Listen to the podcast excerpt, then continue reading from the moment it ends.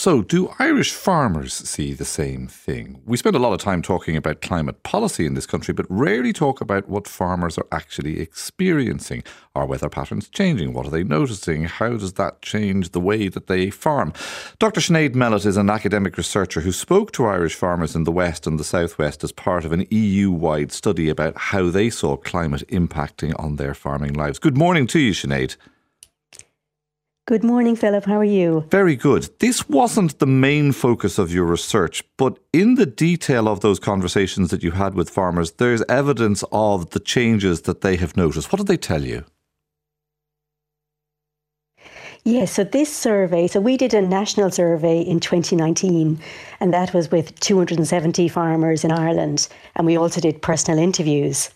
Now, if you remember, 2018 was a year of extremes in terms of weather. And this survey was conducted then in 2019.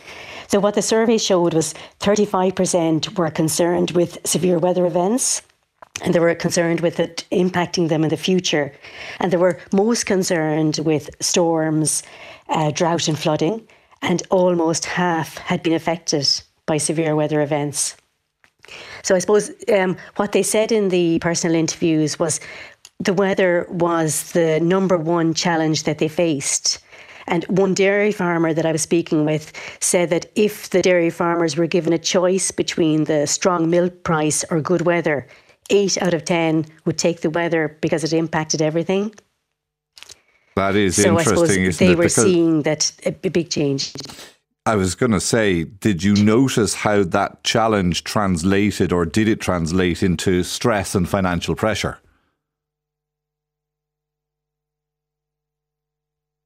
That line has given up the ghost on us. That is very, very disappointing and quite annoying. Sinead, are you back with me there? Yeah. Sorry, I'm did, back. Philip, did, did, yes. you, did you hear my question to you? Does that challenge? I didn't hear the question. Does that challenge translate for farmers into stress and financial pressure? It does. So, for example, if you've got long winters, it means the animals are indoor, and that puts a strain then from a financial side in terms of fodder shortages. It makes planning really difficult. And also, if you've got, for example, storms, you might have building damage, and that puts an extra strain and financial stress on the farmer as well. So, on the other hand, then, if you've got the dry summers, it's um, you've got which is good for I suppose the west coast because it's normally wetter, and um, so they're able to have more fodder and prepare for the winter. On the east coast, it brings up other challenges uh, where the ground is drier. Uh, you obviously had full and frank conversations with all of the people that you talked to. It's interesting that you didn't, in those conversations, use the term climate change. You spoke to them about severe weather events. Do you think that that helped the conversation flow? I think it did. It, it was actually something that we consciously did. At the time, there was a perception amongst farmers that they were to blame for climate change. So it was something that we um, consciously used the word extreme weather because extreme weather is something that um, they see every day. They check the, the forecast every day and they make all their decisions around it. That is interesting, isn't and I suppose in Ireland, it's it's something that comes up in conversation all the time. We, are always discussing the weather when we're, you know, I suppose um, it was definitely a, a conscious decision on our part, and it did help the conversation. Gordon Bromley, uh, Dr. Gordon Bromley, is a lecturer in physical geography at the University of Galway. He joins us on the line now as well. Good morning, Gordon. How are you? Good morning, Philip. I'm very well, thank you. Uh, remind us what the jet stream is, but more importantly, Gordon, tell us what your work says about how it is changing and why.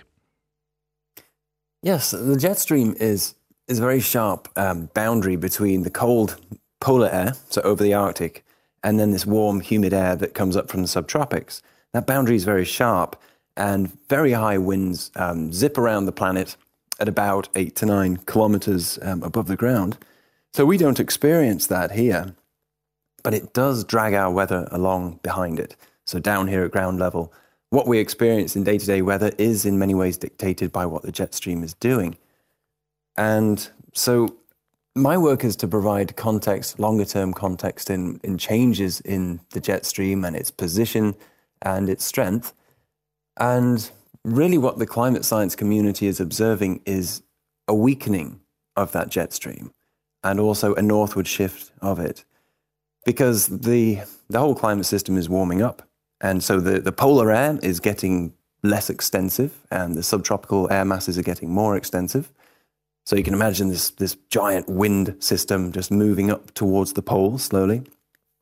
So it's dragging our weather along at a higher and higher latitude, um, which may be part of the explanation for the winter storms being, you know, so um, incessant some years. Mm. It just seems like one storm after another after another because we're sometimes now we are in the direct firing line of those storms.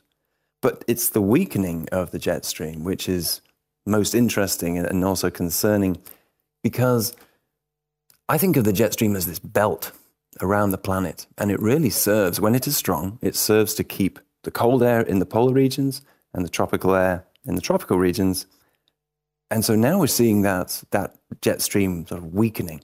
And that's because of the Arctic is just warming so fast. And you'll see that in media, you know, pictures of the, the North Pole being without sea ice in the summer and things like that, warming very quickly. So this belt is loosening and it's no longer able to keep cold air up there all the time. And it can be bossed around by weather.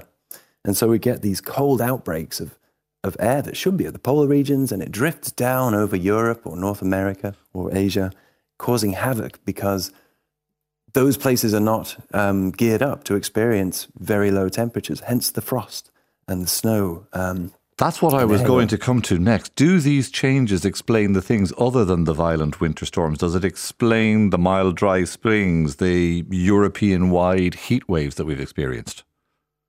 In many ways, yes. I don't want to oversimplify um, the climate system at all, but this belt, the jet streams, um, they, as they get weaker, they become bossed around by weather systems. So, in other words, it can allow um, droughts and high pressure systems to settle over Europe, and it can't push them out of the way. So they sit there for weeks, and they, they uh, that would stop rainfall and therefore usher in a long term agricultural problem, everything we've been hearing. Reading between the lines of this is the message that we should be extracting that the only predictable thing is that nothing's going to be predictable anymore? I like that very much, yes. yes, it's this is textbook response to global warming, and that is the rise in unpredictability. And Sinead, do you think that that is something that the farmers that you spoke to had gotten their heads around, that lack of predictability? Absolutely. And one of the things actually mentioned, and it was touched on in our project as well, was what was very helpful was the weather apps. And if they're able to predict, you know, five to seven days ahead, it's a big benefit to them. Oh, indeed. All right. Dr. Gordon Bromley and Dr. Sinead Mellett, thank you both very much for talking to us this morning.